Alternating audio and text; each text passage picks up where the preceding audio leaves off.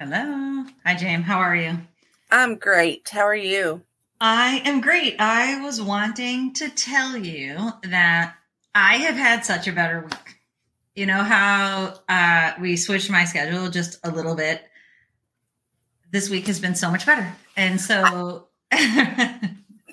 we piggyback off that i have noticed in um, a lot of the comments people are saying you look great dr Leigh. What you know just you, you look amazing. And um, someone said you know you look so much younger. So it, it really is apparent that i know are. isn't it isn't it crazy? And the reason i'm the reason i'm saying that is because hey super sunny d what's happening uh, there's hardly anybody with us. We didn't tell anybody we were coming on basically because we've been trying to get the 30 day challenge going, right, Jamie? Yes, so I assume yes. some people will. Hey, Santana in the house. How's everything going? I'm sure people will be trickling in here, but uh, we're glad to see you. See you all here today.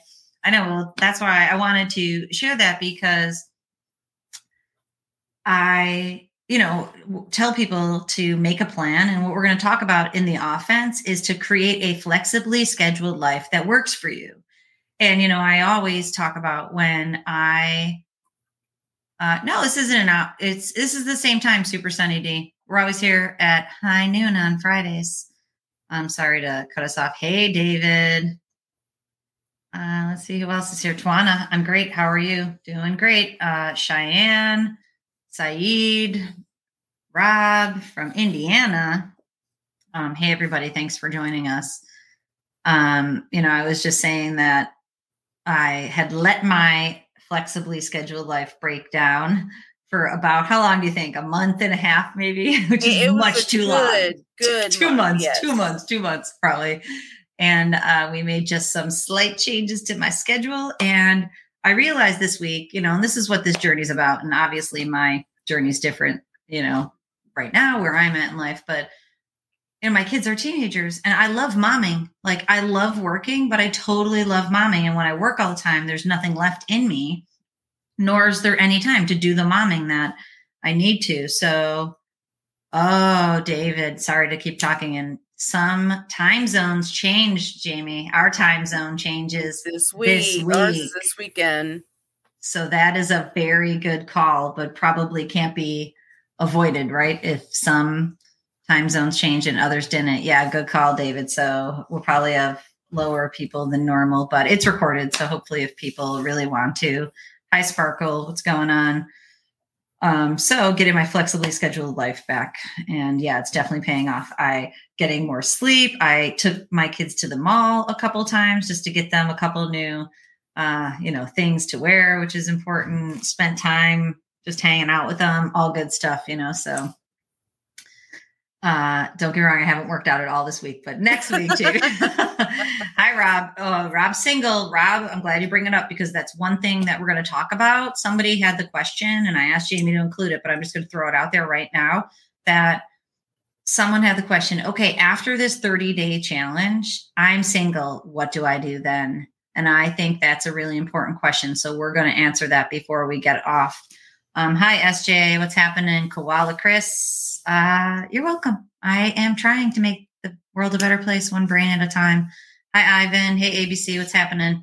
Okay, Jamie, do you have, I know you usually have it organized so that we can think about some questions. We're going to keep, um, if you have any questions, please put them in the chat. But we want to try to keep questions focused on the videos that came out this week for the 30 day challenge. So, on making a plan, setting up your defenses.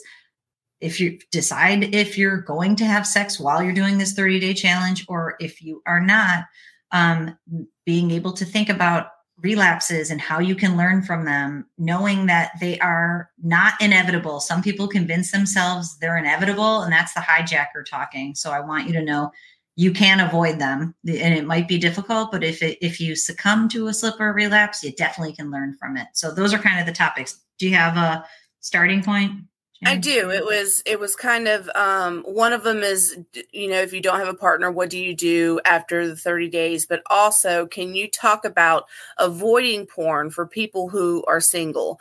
I've been in a relationship and a potential relationship where my uh, secretive viewing of erotic content negatively affected the relationship. But for years now, I've resorted to viewing porn as as a coping mechanism mm-hmm. because mm-hmm. I don't think that I could get into a relationship.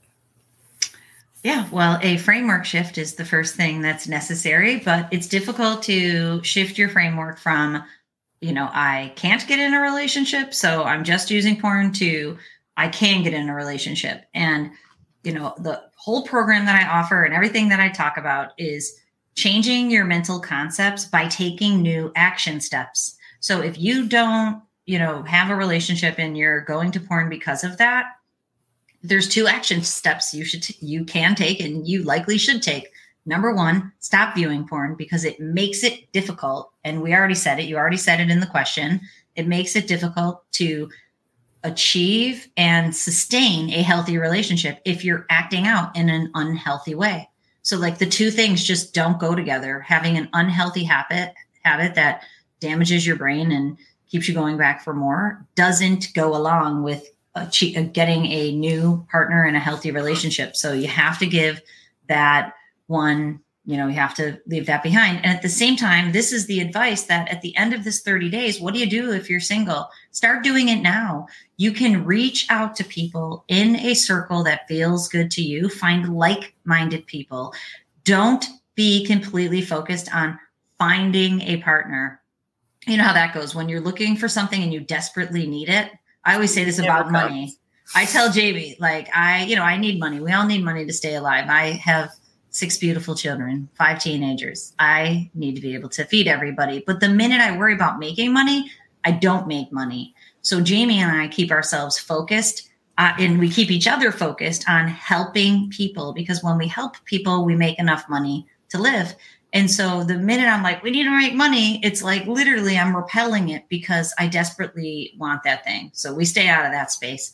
So when it comes to you wanting a partner, and of course okay, it's okay to move forward in in in being hopeful, but you know, if you're into chess and you join the chess club just to pick up women, that's not going to work. You're going to repel because you're moving into that that chess club with the wrong intention. Now, if the intention is to meet people so that you can actually brew and develop healthy relationships that are more than just sexual, meeting whole people and finding one person in in that group that you vibe with and that you jive with, that's how you develop real relationships.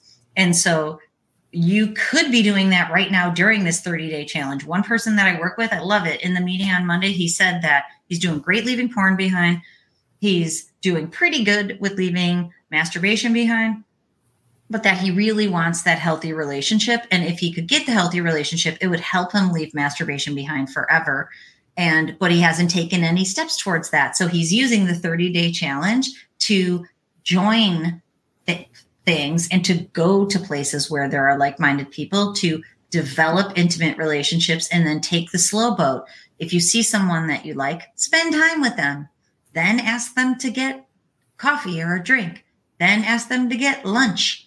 So when you're moving through your life purposefully, because in that regard, you're getting dopamine from the hobby, you're getting dopamine from connection with other people, and then you know you're doing something towards finding a partner that can make it so that you're pragmatically optimistic. And I love uh, the thing you say, you know, your electrical energy can make it so you either repel things in, or uh, attract things in life you desire or repel them. And that is so true because anytime, um, you know, most friends that I have, when they're looking at it, it never happens. And as soon as they stop, it it, it happens. Oh, totally. Yeah, I know. We have we have friends that tried to have a baby forever and they could never have a baby. And then as soon as they stop, they have three kids.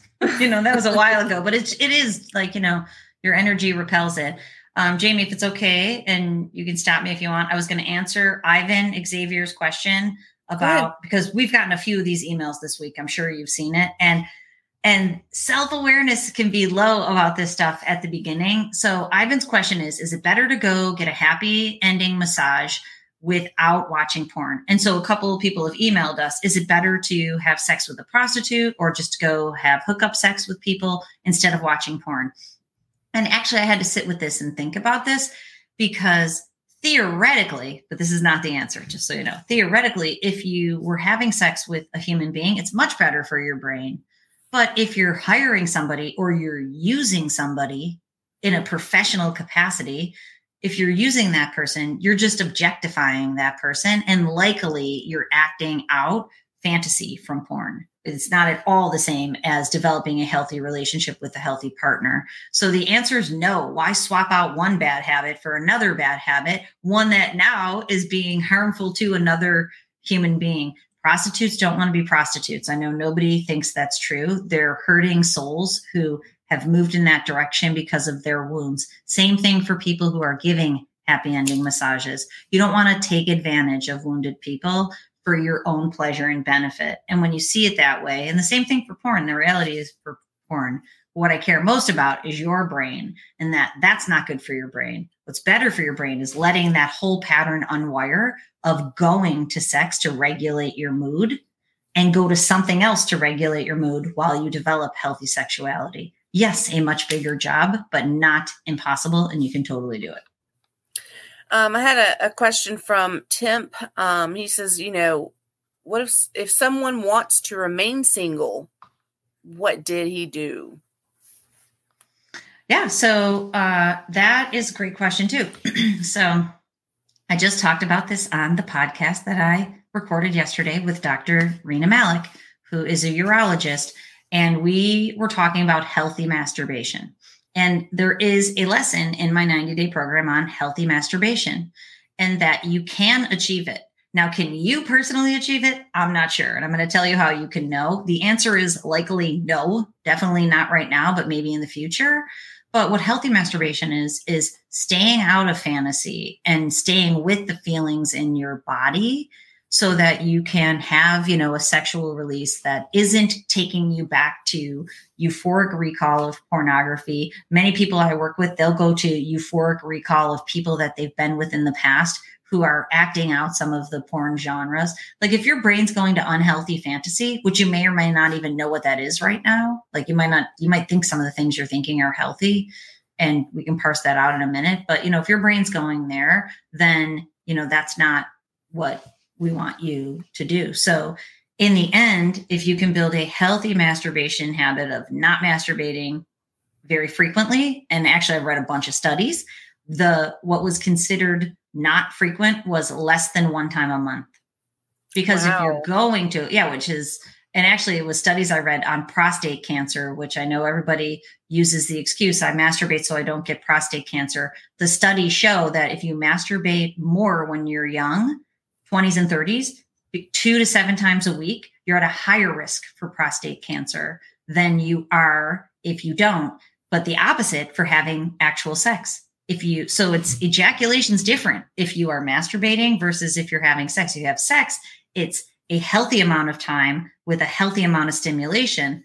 That's healthy. If you're masturbating more than one time a month, you're depending upon it for mood regulation and you are putting your brain and your prostate at risk. Yeah, really cool study. Dimitropoulou is the author of that one study. I read a whole bunch of studies. The other studies that show that masturbation is healthy for, to avoid prostate cancer is in people over 55. Some of the studies are looking at 60. And if you go to cancer.org right now and you look up prostate cancer, cancer.org says prostate cancer in young men is rare. It uses uses the word rare there, and it's moderated by age and how much masturbation. So we'll, we can cross that bridge on a different day because I have some videos coming out on that. But um, you know, a healthy masturbation habit. Many people are not many people. The people who choose to stay single in a healthy way are usually those who are in a religious order or culturally they're staying single for any amount of time. So that's very difficult to do, just so you know. We are sexual beings. So, you know, if your goal for being single long term has something to do with sexuality, it's likely uh, unhealthy sexuality. That's fascinating. Uh, and I can't wait to listen to the podcast with with you and uh, Rena. Yeah, Just, it's great. Um, it's great. It's gonna be great. So I've got a question from uh, Frojo. He says, You said once no fap changes your brain frequency and that you become more attractive. Can you further explain that? Sure. So, when you are caught up in a porn and masturbation habit, especially if it's porn and fan or fantasy, so if it's masturbation to unhealthy fantasy, what happens is we know this from science, it puts your brain in the extreme of using electrical energy it has your brain, it makes your brain use more extra fast speed that creates anxiety and hyper stimulation and hyper arousal. That's the brain that needs the edge taken off. So it's creating the need to use more porn. People don't realize that. It's the cause, not the effect. So when you watch porn, it gives you more anxiety, which brings you back for more. Very temporarily, it takes the edge off but then it swings in the opposite direction and makes you feel worse. Then over on the other side is the extra slow brain speed. And so then what that does is it makes you feel groggy, it makes you feel unmotivated, it makes you feel general malaise. It it you know, it makes you feel like you want to stimulate your brain. So when your brain feels like it needs to be calmed down and stimulated, you keep going back to porn. When you leave porn behind and you're on a no fap journey, and you're getting healthier every day, what happens to your brain is it comes out of those extremes into the middle where you use the, the speed for calm focus, which now you can get on purpose in your work, in your relationships, in your hobbies, because your brain feels good. It feels calm, but you're able to focus on the things that you care about. Your brain's not being pulled back into the screen. And that's how it works. That's why it's so important because all the good stuff in life comes out of a brain being in the middle. When your brain's out in the extremes, you snap at people. You're angry, you're irritable. You you're at a party and you don't want to be there because your brain just wants dopamine from porn. What you train it to do is when it goes into the world, there's no porn, there's only cortisol. I've talked to a few people this week that that told me that what I said in some of the videos really resonated with them because they used to love their work and for seemingly no reason they feel like they're burnt out. And the reason is your brain is being fried and so when it's being fried, you're dropping out the activity in the frontal lobe and you're desensitizing the reward center, which means work work doesn't give you the reward that your brain wants anymore. Only long hours of porn and masturbation do. You've trained it just to go into the screen for all that stimulation. Life isn't doing it for you anymore. When you leave that behind, life does it for you. Work does it for you. Your partner does it for you. Your family, your friends, your hobbies. Naz says, uh, I'm on a very long streak and I'm having vivid dreams about finding a partner. Is this a sign of recovery? Uh, well, if you're having really vivid dreams, uh, honestly, you know what I do with my kids? This has nothing to do with neuroscience, and we do it in our family. You can look up the meanings of dreams, which I don't know how much science there is behind it. And usually it's the opposite. Like, you know, I looked up something recently for my daughter, and it's just for fun. But what I am here to tell you is that if you are having vivid dreams, it means your brain's not sleeping all the way. It means you're like half asleep because when you are full blown asleep, there's no dreaming. When you're and and your brain does cycle between deep, deep sleep and less deep of sleep about four times a night. So if you find like you're having a lot of dreams and you're not and you're remembering them, it's more like lucid. So so what it can mean is that your brain is changing and it is recovering because your sleep cycle is now different. Your sleep cycle should change. Most people report that sleep's more difficult at the beginning, but then sleep will get better eventually. So it's likely um, a sign that your brain, the way that it's being used and using the electrical energy that I just described, is changing and rewiring itself. And then, you know, I like to be pragmatically optimistic about finding a partner. That is, you know, if it's in your subconscious, your dreaming is your subconscious. So it's, you know, I like to look at our subconscious and go, okay, what's going on in there in those dreams? Because that's something that usually needs to be tended to or something that you care about in your real life. And so then being hopeful about moving in that direction because of recovery is totally awesome. There's a huge body of literature on learned helplessness. People think it's never going to change for them. And guess what happens when you develop learned helplessness? It doesn't change for you. You get stuck in the rut. Hopefulness is the opposite. You think it's going to change, and it's the placebo effect on top of using strategies. And the pragmatic part is get out there and do the things I just said about engaging with people so that you can actually meet a partner. You can't sit at home watching a screen and meet a partner, and you can't go on dating sites usually and meet a healthy partner. The healthy people are in the world. And so you have to go into the world. And I know it's tricky because of COVID, but when you go into the world, you can find them. And I've always, well, and not just heard, but experienced that, you know, finding somebody through somebody else is is is usually the best way to find a partner. Um, so that's you know finding yeah. more friends. You get to know more people. They can introduce you. Um. So just a thought. Yeah, totally. And that's that's why I say get into like-minded groups because you make more friends. Then before you know it, there's you know a bunch of people that you have common interests with. So mm-hmm. here's a comment, um, ma'am. This is Harshit from in India. I want to know something about this issue. Is spiritual approach as better as a scientifically as mm-hmm. scientifically mm-hmm. as I found various videos across YouTube. Please highlight this one. Sure, sounds great. So, uh, I have a secret for you. My approach is, in fact, it has a spiritual basis to it. Because when you go through a transformational journey, it's spiritual in nature. It's not religious in nature necessarily, but spiritual for sure. And the reason that I'm sharing that with you, and it's a secret for the 112 people who are here right now, is mm-hmm. that it is important that you tap into purpose. And where does purpose come from? You know, purpose is something that is innate within you. You didn't put it in there yourself, it was put in there very in a spiritual way. It's something that's unique to you. So let, let me actually answer the question though is that if you're in a program that's just spiritual, what it will do for you is shift your brain for a an amount of time. It'll shift you out of those extremes into the middle. That's what prayer is proven scientifically through neuroscience to do. That's why if you have the inclination to pray and include it in your program, do it because prayer can shift your mind and physically if you get on your knees or you change the way that you're using your body orientation prayer can shift your mind and your physical space and if you hear me say i, said it this week in the 30 day challenge first thing to do make a plan and change your physical and your mental space and there's lots of research that shows that prayer brings that brain right into the middle and i've seen it myself in some really cool um, ways people that i've worked with when they're praying what their brain does during neurofeedback sessions with the brain training headband. Really, really neat. Brings them right into a calm mode.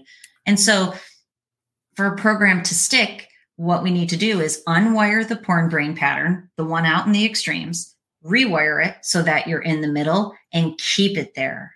So, where spiritual programs tend to fall short is that they don't have strategies in place to keep your brain there. So when you pray, you can get there, or when you're involved in the groups, or if you go there, you can get your brain there. But what it's not doing is hardwiring that pattern in.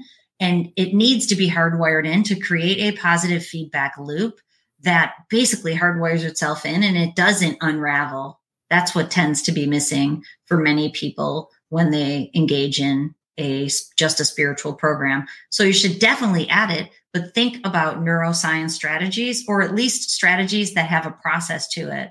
The program that I've put together, it has a process. It has a beginning, a middle, and not really an end, unfortunately, but a riding off into the sunset type of thing where you you know you've unwired the pattern, you've set the defenses up, you've set up an offensive plan. You've created a life that feels really good to you. You've identified your stressors and your triggers. You've reduced them to as as small as you can get them. You have healthy coping mechanisms in place for when they kick in.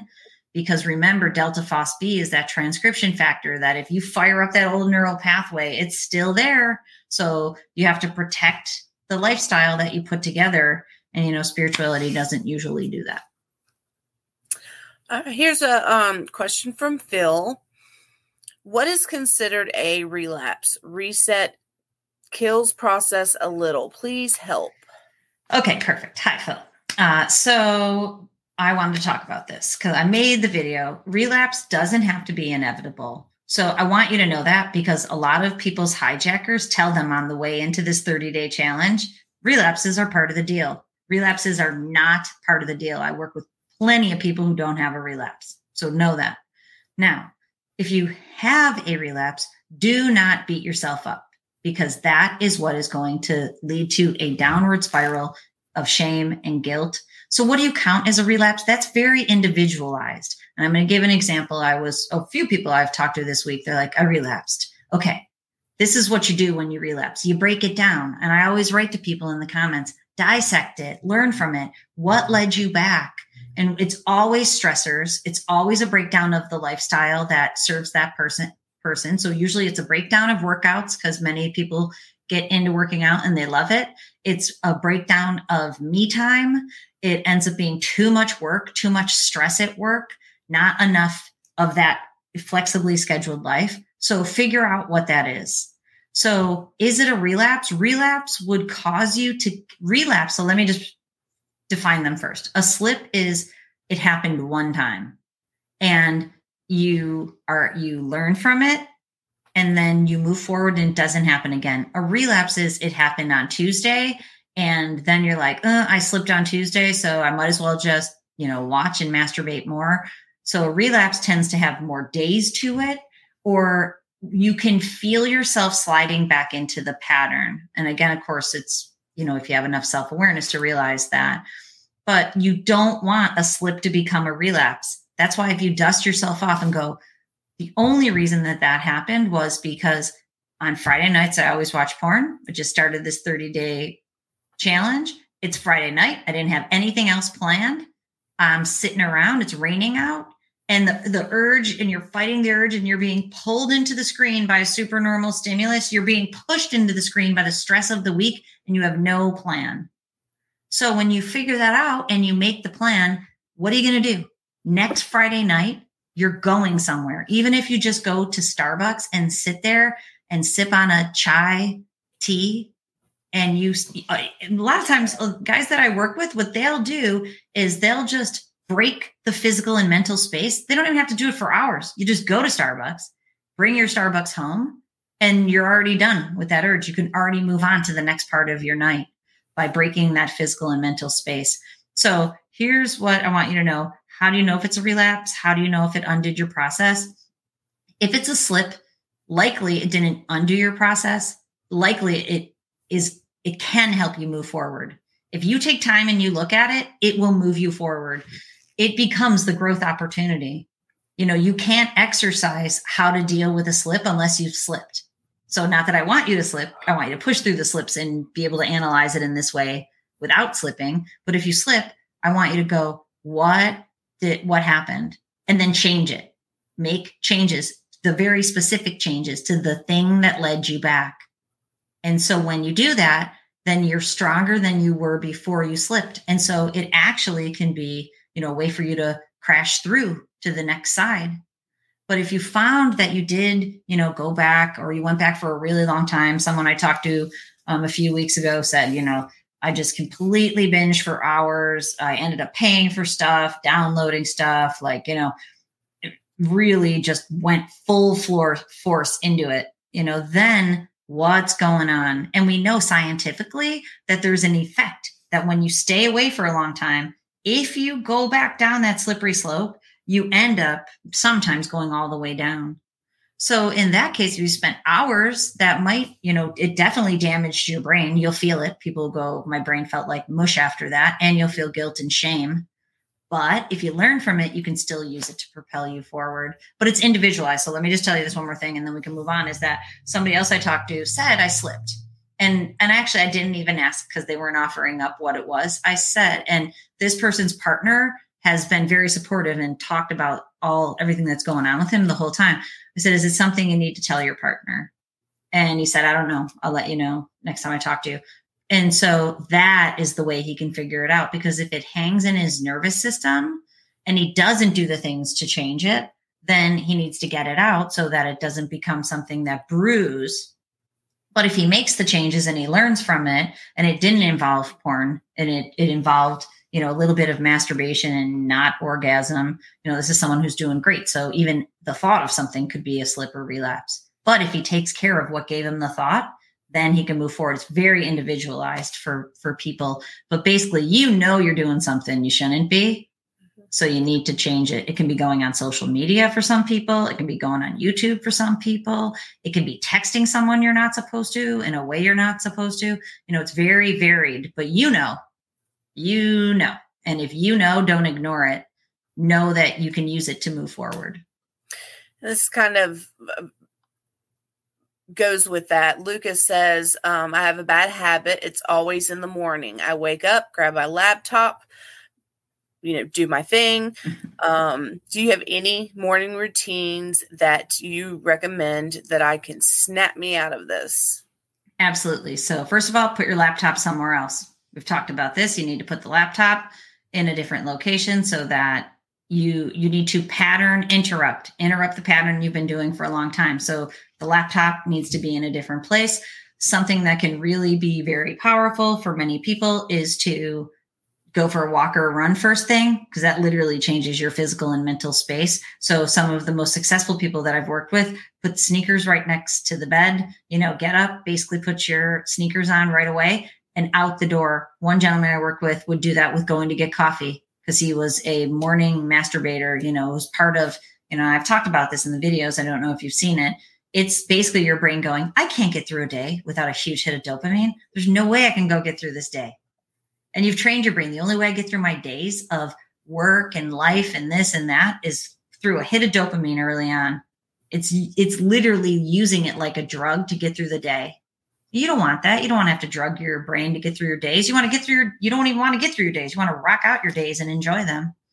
So, pattern interrupt physical and mental space. Go for a walk. Hopefully, in the end, you can build a healthy morning routine. My morning routine is sacred space for me. It's amazing. It is, you know, especially if you have a lot of kids and a partner who likes to talk a lot. if, if that's the case, when you get up and you're sitting there and it's silent, it is amazing. And I can think very intentionally about the day I want to create. It puts me in a good mood. Uh, yesterday, I, you know how I said, if some days I decide to sleep in because I'm tired. Yesterday, I slept in, which was great. It too felt great. But then I was cranky because I did not get, normally I'm up for an hour and a half. I said to my husband, I'm like, I'm cranky. I don't get cranky. Thankfully, I could shake it off really quickly. But I'm cranky because I didn't get to ease in. I, I got out of bed and there's kids waiting for me. You know, that I don't like. You know, so I like to get up and have an hour, hour and a half to myself where I'm the only one awake. It's a beautiful thing. Creating something like that is really powerful. And I know people put in the comments some of the morning routines that they've developed to be successful in this. So it's finding the right one for you. Maybe the, the walk's right for you. Maybe going to get some coffees right for you. Maybe going right into a meditation and reading and quiet time is good for you, but finding the one that works. Pattern interrupt mental and physical space though. Super Sunny D, you're totally right. The world is full of dopamine. Put the screen down and go find it, my friend. That's for sure. And David, thank you for your $100 donation. Oh, we are grateful. Um, I've got a question from BHO. I'm well over 500 days sober from PMO and sex addiction. I am going to purchase your 90 day program this month. Mm-hmm. How will it help me get my spark back in life? Yeah, totally. And thank you for giving me the opportunity to tell people this is that the way that I designed it was very intentional. It's all backed by science. But the thing that I wanted to share is that so many people say when they're going through the program that this isn't a program that's really designed to leave porn behind and masturbation Absolutely. behind. Of course, there's big, there's a big portion of that, but it's actually, you know, the hero's journey. It's actually a program that's designed to help you tap into your full potential, figure it out, develop it and create it through action steps in your life because when you do that, when you set up the life that's perfect for you, when you figure out what that is and you establish it and you're willing to guard it at all costs, when you do that, there's just no need to go back into the screen. And we know from science the reason people are going to porn is to regulate their mood. What that means is they're de stressing or they're filling wounds and holes from trauma or they're bored. So those are the things that need to be solved. Solve the trauma, heal the wounds, fill the boredom with dopamine producing hobbies that you deserve to have hobbies. So many people don't think I deserve to be able to have downtime and have hobbies. You deserve to be able to go out and have fun. You deserve to be to have a job that fires you up so much you can't wait to get out of bed. People think they have to move through drudgery of of work that puts food on the table. I'm here to tell you you can monetize the things that you love and you can contribute. And so when you go through a program and you get fired up about that, and then you get fired up about developing healthy sexuality with a partner, most people want a partner. And if not, healthy masturbation, like all the holes are filled. And then there's no need for the screen. And so when you come to the other side of that and you're doing the things that you want to each day and you feel awesome and you know how to cope on the days that are stressful, you can just stay in that place forever and and you also, you know, get into a really good jam and you're rocking out your best life. This is uh, Dr. Trish. What do you say on this? For example, what if what if the dad was too addicted to this porn? Then he then cassettes were easily accessible in 70s, 80s, 90s. No money issues then. Can it be genetically passed to me? Um, or the child, me. I mean, the reason the reason easy exposure during childhood, age 10, and then those materials were present in huge quantities uh, just found me, and my dad enjoys some scenario categories. Access. Yeah. So so yeah, I get the the gist, Jamie. To just to move us forward is that we know that the it's multi generational intergenerational. So that your brain has a propensity, there's a familial connection, but I don't use the word genetic. And I made a video on epigenetics. We're bigger than our genetics. Science proves that. If we change the way that we think and act, we don't have to do the things that our parents did. And I told a story once about how I know for sure I've changed my genetics from my parents through my action steps. And I, I won't do it again today, but you know, so yeah, exposure at a young age is a risk factor, and having a familial propensity for it is a risk factor. But you're the captain of your own ship, so that's what I want you to know. And and you know, I made another video on you know your your brain, the frontal lobe in your brain is the captain, and right now you're taking the captain out by going to porn. So when you fire your brain back up and you give the captain the power back, you have the ability to leave it behind and you don't have to. There is no foregone conclusion here because of what happened with your father. It definitely put you at risk and your brain was hijacked. And, and been a long time, then you know you have some work to do. But there's people I've worked with personally in their 70s who can have, have gotten rid of 60 year addictions. So it can be done. Absolutely can be done. All right. Affairs now in South Africa says, "How do you know how how do you know you have completely recovered? Do urges just go away or do they stay with you for a lifetime?" Or do you just uh, have to fight them? Yeah, how do you fight them? Yep, I see it. Um uh affairs now in South Africa. This is what I'm here to tell you is that I I just said it is that you might get urges and not for a lifetime. And even if you do, you're completely equipped to make them go away very quickly. The more you stick to the flexibly scheduled life that you love, the less you have urges and triggers. So you have to figure that stuff out for yourself. That's why I always say this is patternized, but individualized.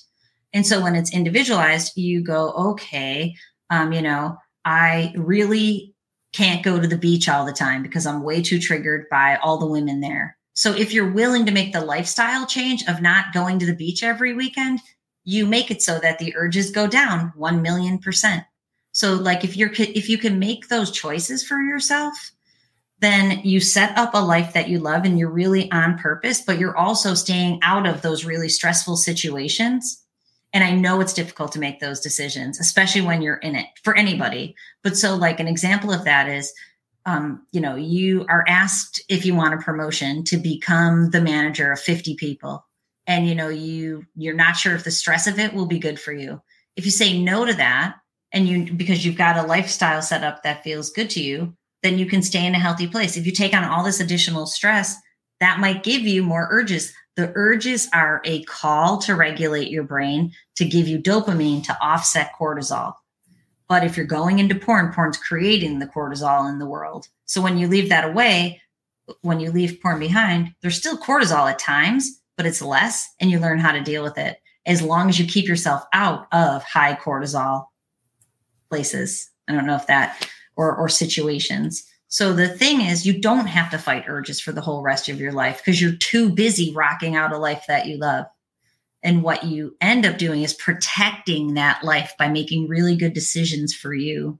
And that's why I was joking when we when we came on is that I let my my balance in my life is a really precarious one. So when it when it tips off just by a little, it affects me a lot.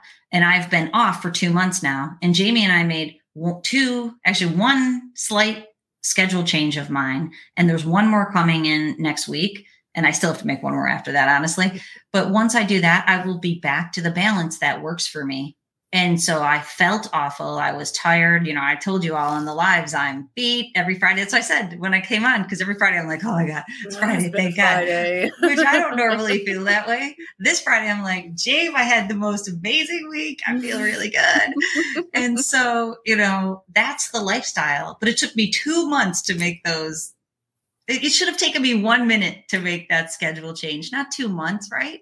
I know. But better, you knew so. what you needed to do. That's the thing. We'd get on the, mm-hmm. you know, our call and you say, okay, I need to do this. I need to do this. And, and so it's, it's interesting, you know, that, that you knew exactly what, what needed to be done. It's just things kind of piled on and we had to, yeah, and I kept piling them on. And I told Jamie, I'm like, you don't know this about me. And this is part of my program. The only reason I'm sharing this stuff about me is I think, you know, stories make for good ways of showing examples in the program, there's a lesson on your personality and your personality type. There's a lesson on your identity, you know, in learning about those things so you can keep the balance. And for me, I see opportunity absolutely everywhere. So when opportunity comes to me, which I'm looking for it, then I feel like I need to take every opportunity. So I took a couple opportunities that I just shouldn't have. So I said to Jamie, don't let me do that. And she's like, looking at me like, I, she's like, you thought it was a good opportunity. What are you talking about? I'm like, I am always going to think it's a good opportunity. You have to play devil's advocate. Do not agree with me.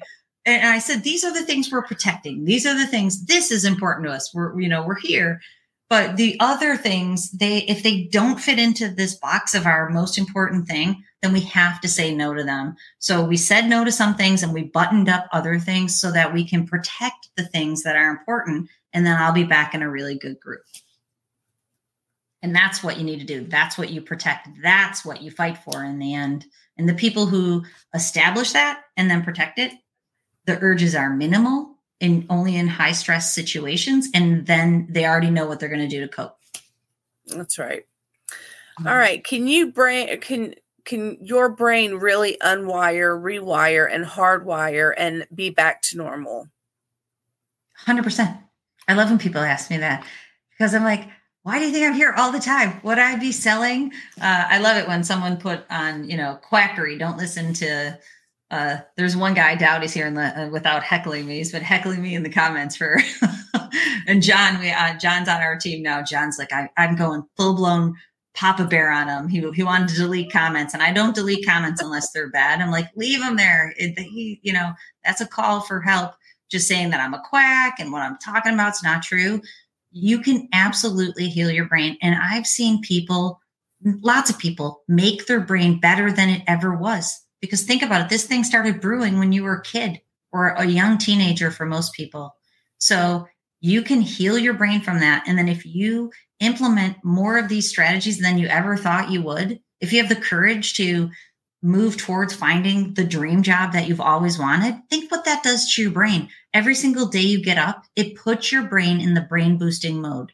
Yes. It, for sure, it really does. If you've ever had a job you hated, and on Sunday, you had the Sunday evening blues, knowing you had to go back for five days of an existence you don't like. Now, on Sunday, if you're so psyched to go back to your work on Monday, for the most part, you know, it's a completely different brain mode. It's the brain mode that breeds health when you're in stress and when you're depressed and when you're not on purpose, it's the brain mode that breeds disease. It really is. So when you get your brain into the flow, flow state, you're healing it by using it at all times. That's straight facts right there. That is so true. The job that I had prior to here, my boss was just I'll be nice. He was just mean. um and you know, it was it was absolutely um dreadful. I would wake up and and I hated getting up and going to work and and ever since I've started working here, obviously, I have the best boss in the world. um but you know, I I absolutely love my job and I find myself working over and you know, I'll, I'll excellent. That benefits all of us. No, well, you know, but I, I, really do. I'll find myself not even realizing. It was funny. Me and John were in the office the other day, and he said, "It's five forty-five, You know, right. and and yeah. he had no idea that the, the time just passes because you're enjoying what you're doing. So it, it truly is a gift to find oh, a job that you truly enjoy. So it really is. And even if you don't hate your job, I was reaching to get my book, which is the book that I am encouraging mm. people, Turning Pro, Tap Your Inner Power and Create Your Life's Work by Steven Pressfield. He is, Jamie's going to reach out to him, see if we can get him on the podcast. I don't know if we'll be able to, but he wrote the movie Bagger Vance, which I've talked about in some of the videos. Such a good movie. Watch that movie this weekend if you don't know what I'm talking about. But the reason I like it is because the pages are short. And if your brain's kind of hurting you from the 30 day challenge, each, each page has a really cool big takeaway. And and Jamie, I ordered you a copy. I told you I was going to get you ones for you and John. Awesome. They're they'll be here by month. They'll be here by Monday, just so you know. I did that.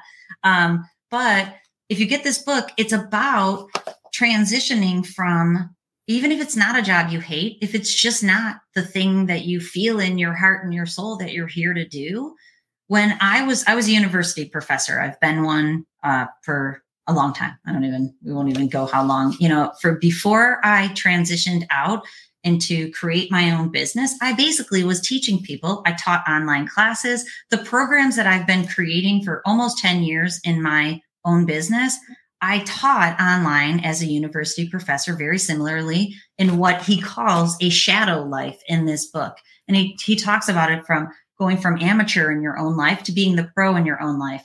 And, you know, I was making good money. I literally only worked nine months a year, which is perfect for a mom with lots of kids. I didn't work all summer and I had off two months at, at the holidays.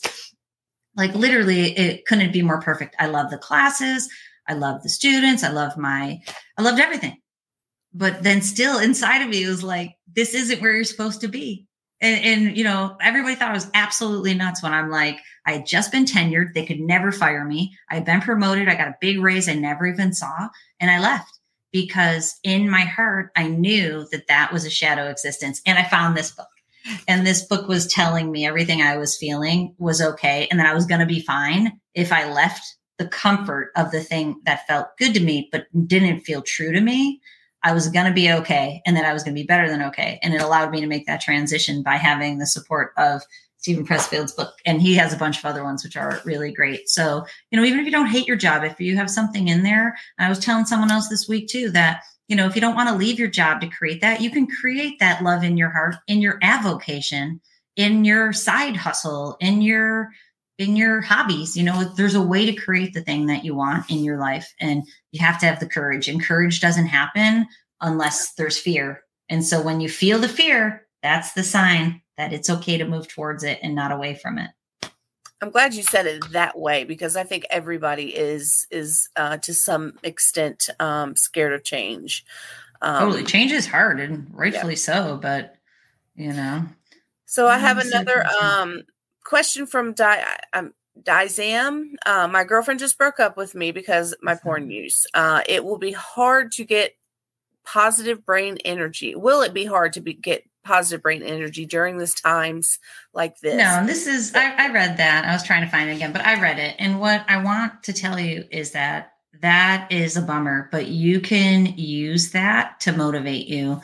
And, and, you know, I don't know if you have hopes of whenever I work with people and they say, you know, my wife just left me, my girlfriend just left me. First thing I ask is, do you have hopes of repairing it? And do you think it's reparable? You know, you can repair it. Sometimes the answer is yes. Sometimes the answer is no. Sometimes is, I don't know so you have to enter a program for you, not for her. And so when you do that, you you commit to yourself that you're going to do what's healthy for you and your partner can feel that. But no matter what, you're using this as the opportunity because you'll just go back into another relationship that's strained because of porn use if you don't dig into solving it. And so when you do solve it, then you can either repair your relationship, and lots of relationships have been repaired that people didn't think they could repair them. Because when you become a healthier version of yourself, it's palpable. People feel it on you. A lot of people don't even know what's going on or why. They know you're different. They know that that different is something they like better. So you might be able to repair your your partnership or you can move on to a healthy one. That's really the goal. Uh, let's see. We got some theorizing. Yeah. Somebody wrote in the comments that we should theorize about why the porn industry exists. I said, can't do that on this channel, but that would be fun. Uh, do you How have one more thought or question for us? And then we'll wrap up because I um, want to quack. Oh, John, don't call me a quack. You're too funny. Quackery. I'm not a quack. This stuff's real. Spitting straight facts. Oh, I just lost it. And and I'll just go back and make one more comment about partners too is that communicating openly with your partner can go a long way. I know people don't want to hear it, but even if it's not about porn use, just getting better at communicating about your feelings. And I saw it on Instagram last night. Dr. Daniel Amen is one of my mentors who I've trained through. He had a post from the Amen Clinic. He had a post yesterday that said things you can control, things you can't control. And, you know, you can control your own feelings. You can control how you respond or not react, the way you respond within an interaction. And you can control the way that you interact with people and you communicate your feelings.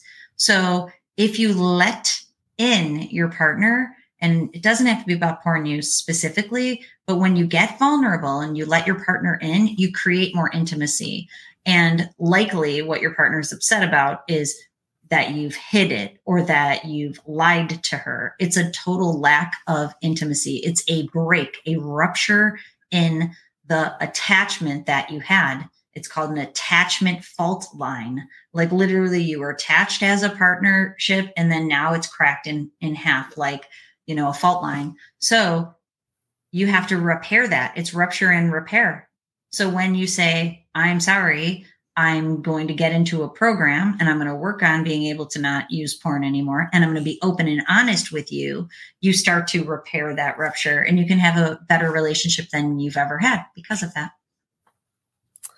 So this question is from Sally Ratelli. Uh, what about positive affirmations? Do you think they help?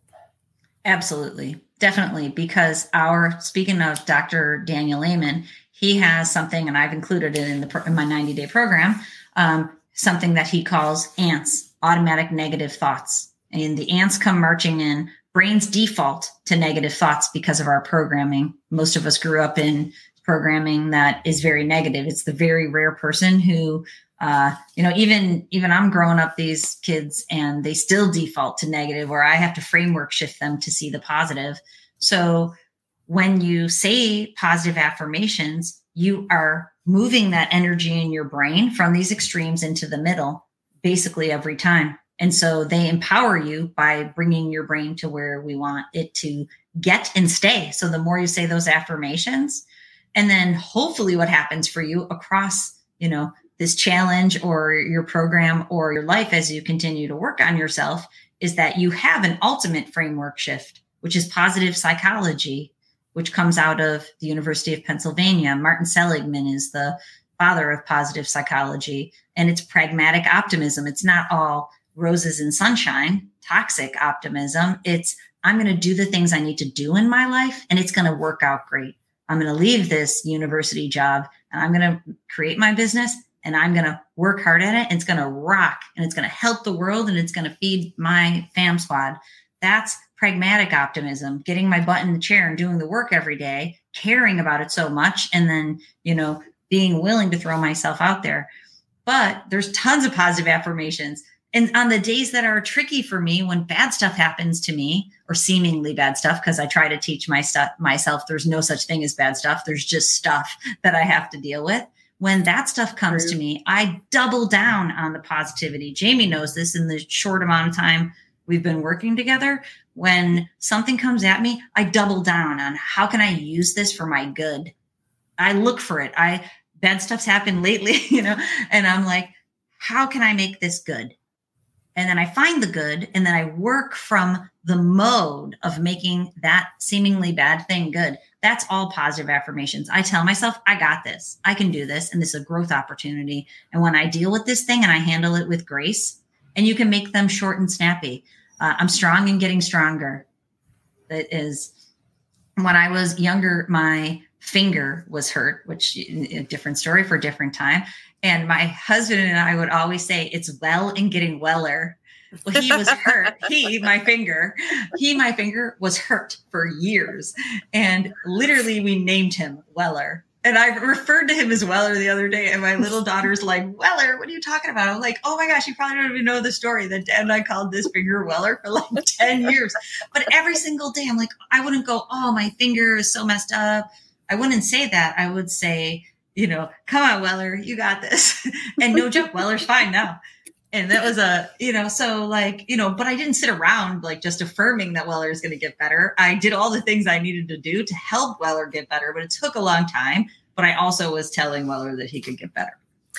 And also they have many books out there but this book that dr leigh actually uh, had given me um, from her collection she said pick from. So it it's self meditation um, 3200 mantras tips quotes and quote cones for peace and serenity. So it's it's a really uh, useful book, and I'm I'm using a lot of these in the daily emails that I'm sending out for the 30 day challenge. Which, if anybody is interested in getting motivated and wanting you know a little extra support, um, please go and sign up. Um, at uh, Dr. Trish Leigh's website, you will um, go to download the blueprint. And when you enter your email address that will give me um, your email address. So i will be able to send out daily emails to keep you motivated and and just give you a little extra support on this this journey.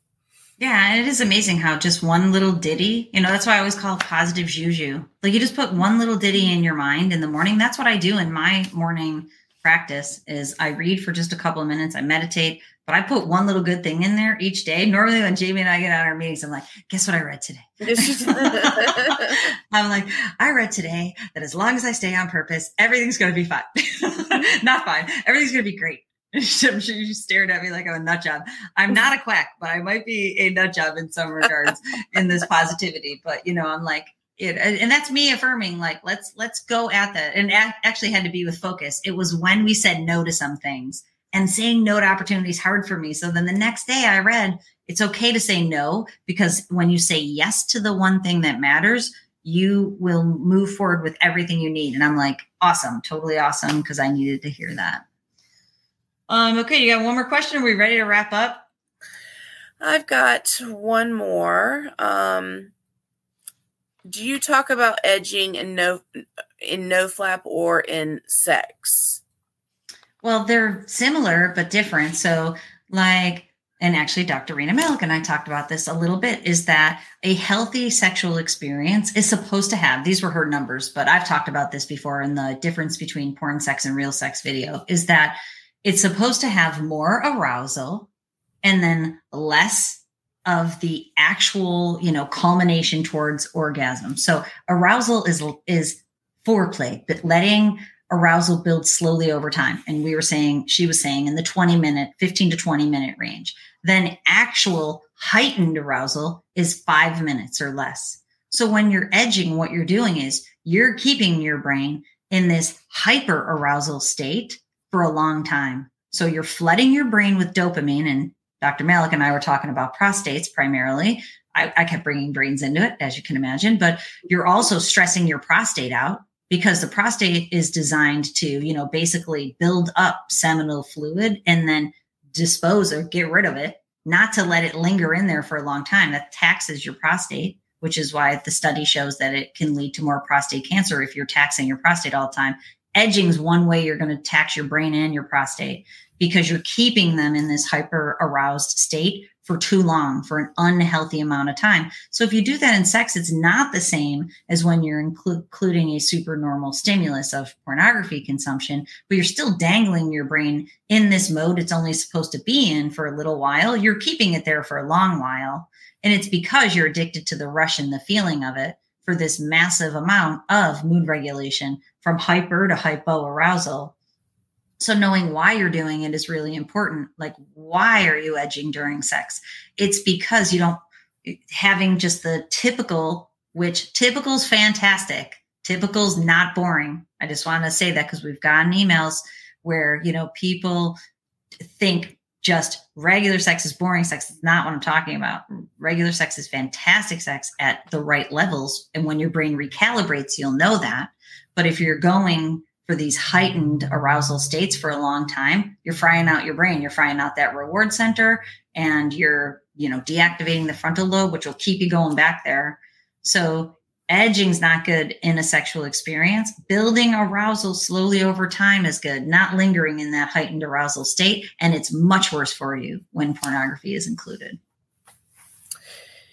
Now, add one more quick one. Mr. Wonderful says, How do we reverse our brain neuro pathway? Mm-hmm. The way you do it is you, first and foremost, you stop watching porn. That's what unwires the neural pathway you've been using. The reason you're so uncomfortable if you have withdrawal symptoms is because your brain is going, Whoa, this is what we do we we watch porn so that we can feel good. And so if you feel squirrely, it's because your brain is unwiring that pattern. But more importantly, you have to rewire because what science shows is you'll never fully be able to unwire that pattern. You will in fact be able to stop using it completely though. But the way you stop using it is by using new neural pathways. And that's why the defensive plan is just blockers, just fences to keep you out of the screen. Most importantly, is to rewire your brain for new neural pathways through all the action steps that I tell you. So when I say get on purpose, I mean get on purpose. Look at your life and change. The more things you change in your life that make you feel good and give you dopamine in your life, the better. That's why I joked in the first video this week that you know your family might start thinking you're crazy because you're you know instead of being in your room all the time now you're outside playing basketball. They'll be like what's jimmy doing outside playing basketball all the time? Or why is he going fishing? But when you get engaged in your life in that way that's how you rewire your brain using new neural pathways. And the neural pathways that is are the easiest for us to start firing up is in work because we spend a lot of time there. So we might as well like our conversation already on work use our neural pathways in a really healthy way, not a stressed way, a calm way, calm focus. Use it in our relationships. You got to dig into your dynamics in your relationship and repair them. Be willing to have the difficult conversations. Be willing to be vulnerable and share yourself with people. And then go do as many hobbies as possible. Balance your day out. Don't be bored. Don't be sitting around. Make a plan, which I have to wrap up because I have an appointment. But before I do, make a plan for this weekend, especially I encourage you in this 30 day program that we're doing. If you usually watch porn anytime during this weekend, I want you right now in your journal to think about when do I usually watch it and fill it with something else. Do not sit around allowing yourself to feel urges in the same mental and physical place. Go do something else. Plan it right now. And like I said, you don't have to plan it for hours. You have to plan something to pattern interrupt. It will work. It will help you. So figure out what you're going to do this weekend and fill those holes. Um, what do I have going on this weekend? I said no to everything this weekend. You like that? I did. Talk I am about proud getting, of you. thank you. I was proud of myself too and I, you know, I went out every night this week basically with my kids doing a lot of good momming. And my husband, you know, I'm a, I'm a type five, which is Enneagram, which is what I talk about in personality types. And it's so funny because we were driving last night and I said, this week, Friday night, I'm going to do all the things that are important to me. and I go, I'm going to work out and then I'm going to chill and then I'm going to bed early. And he goes, he goes, those are the things that are important to you. I'm like, for right now, yes. Yes. I feel like I haven't chilled at all. My friends are doing something tonight. Normally we hang out on Friday nights. I told Jamie the last two Friday nights, we did not get home till after one o'clock. and then I take my daughter to the horse barn on Saturdays. We're there till like two o'clock. I have been dragging, dying, you know. And then last weekend was Halloween. We had a Halloween party, and then we did trick or treating. This weekend, I'm like, no, ladies, I cannot go out Friday night. We have nothing planned Saturday and Sunday. And uh, my husband usually golfs on Fridays and Sundays. He's not, so it's going to be very chill. What about you, Jamie? Got anything exciting going on?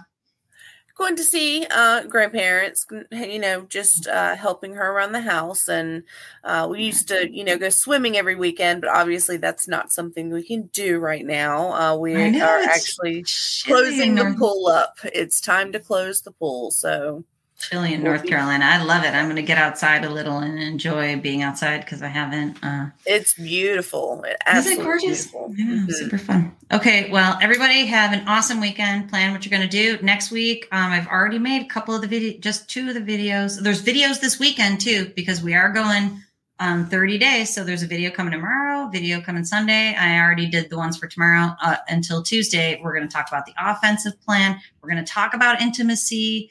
Um, then we're going to get into purpose more. I've already made those, so please tune into them coming up in the next couple days then we're going to start breaking down the strategies to heal your brain and to start using those new neural pathways. So uh, be sure to stay engaged so you can evolve, like we always say, because it will work. It will work. So stay with And- us. If you want to be on the email list, you can email info at drtrishleigh.com. Um, we will add you to the email list, or you can download the blueprint on the website at um, www.drtrishleigh.com. Awesome. Have a wonderful weekend. Okay. Bye, everybody. Have a good one. Bye. Bye, Jane. Thank you. Thank you.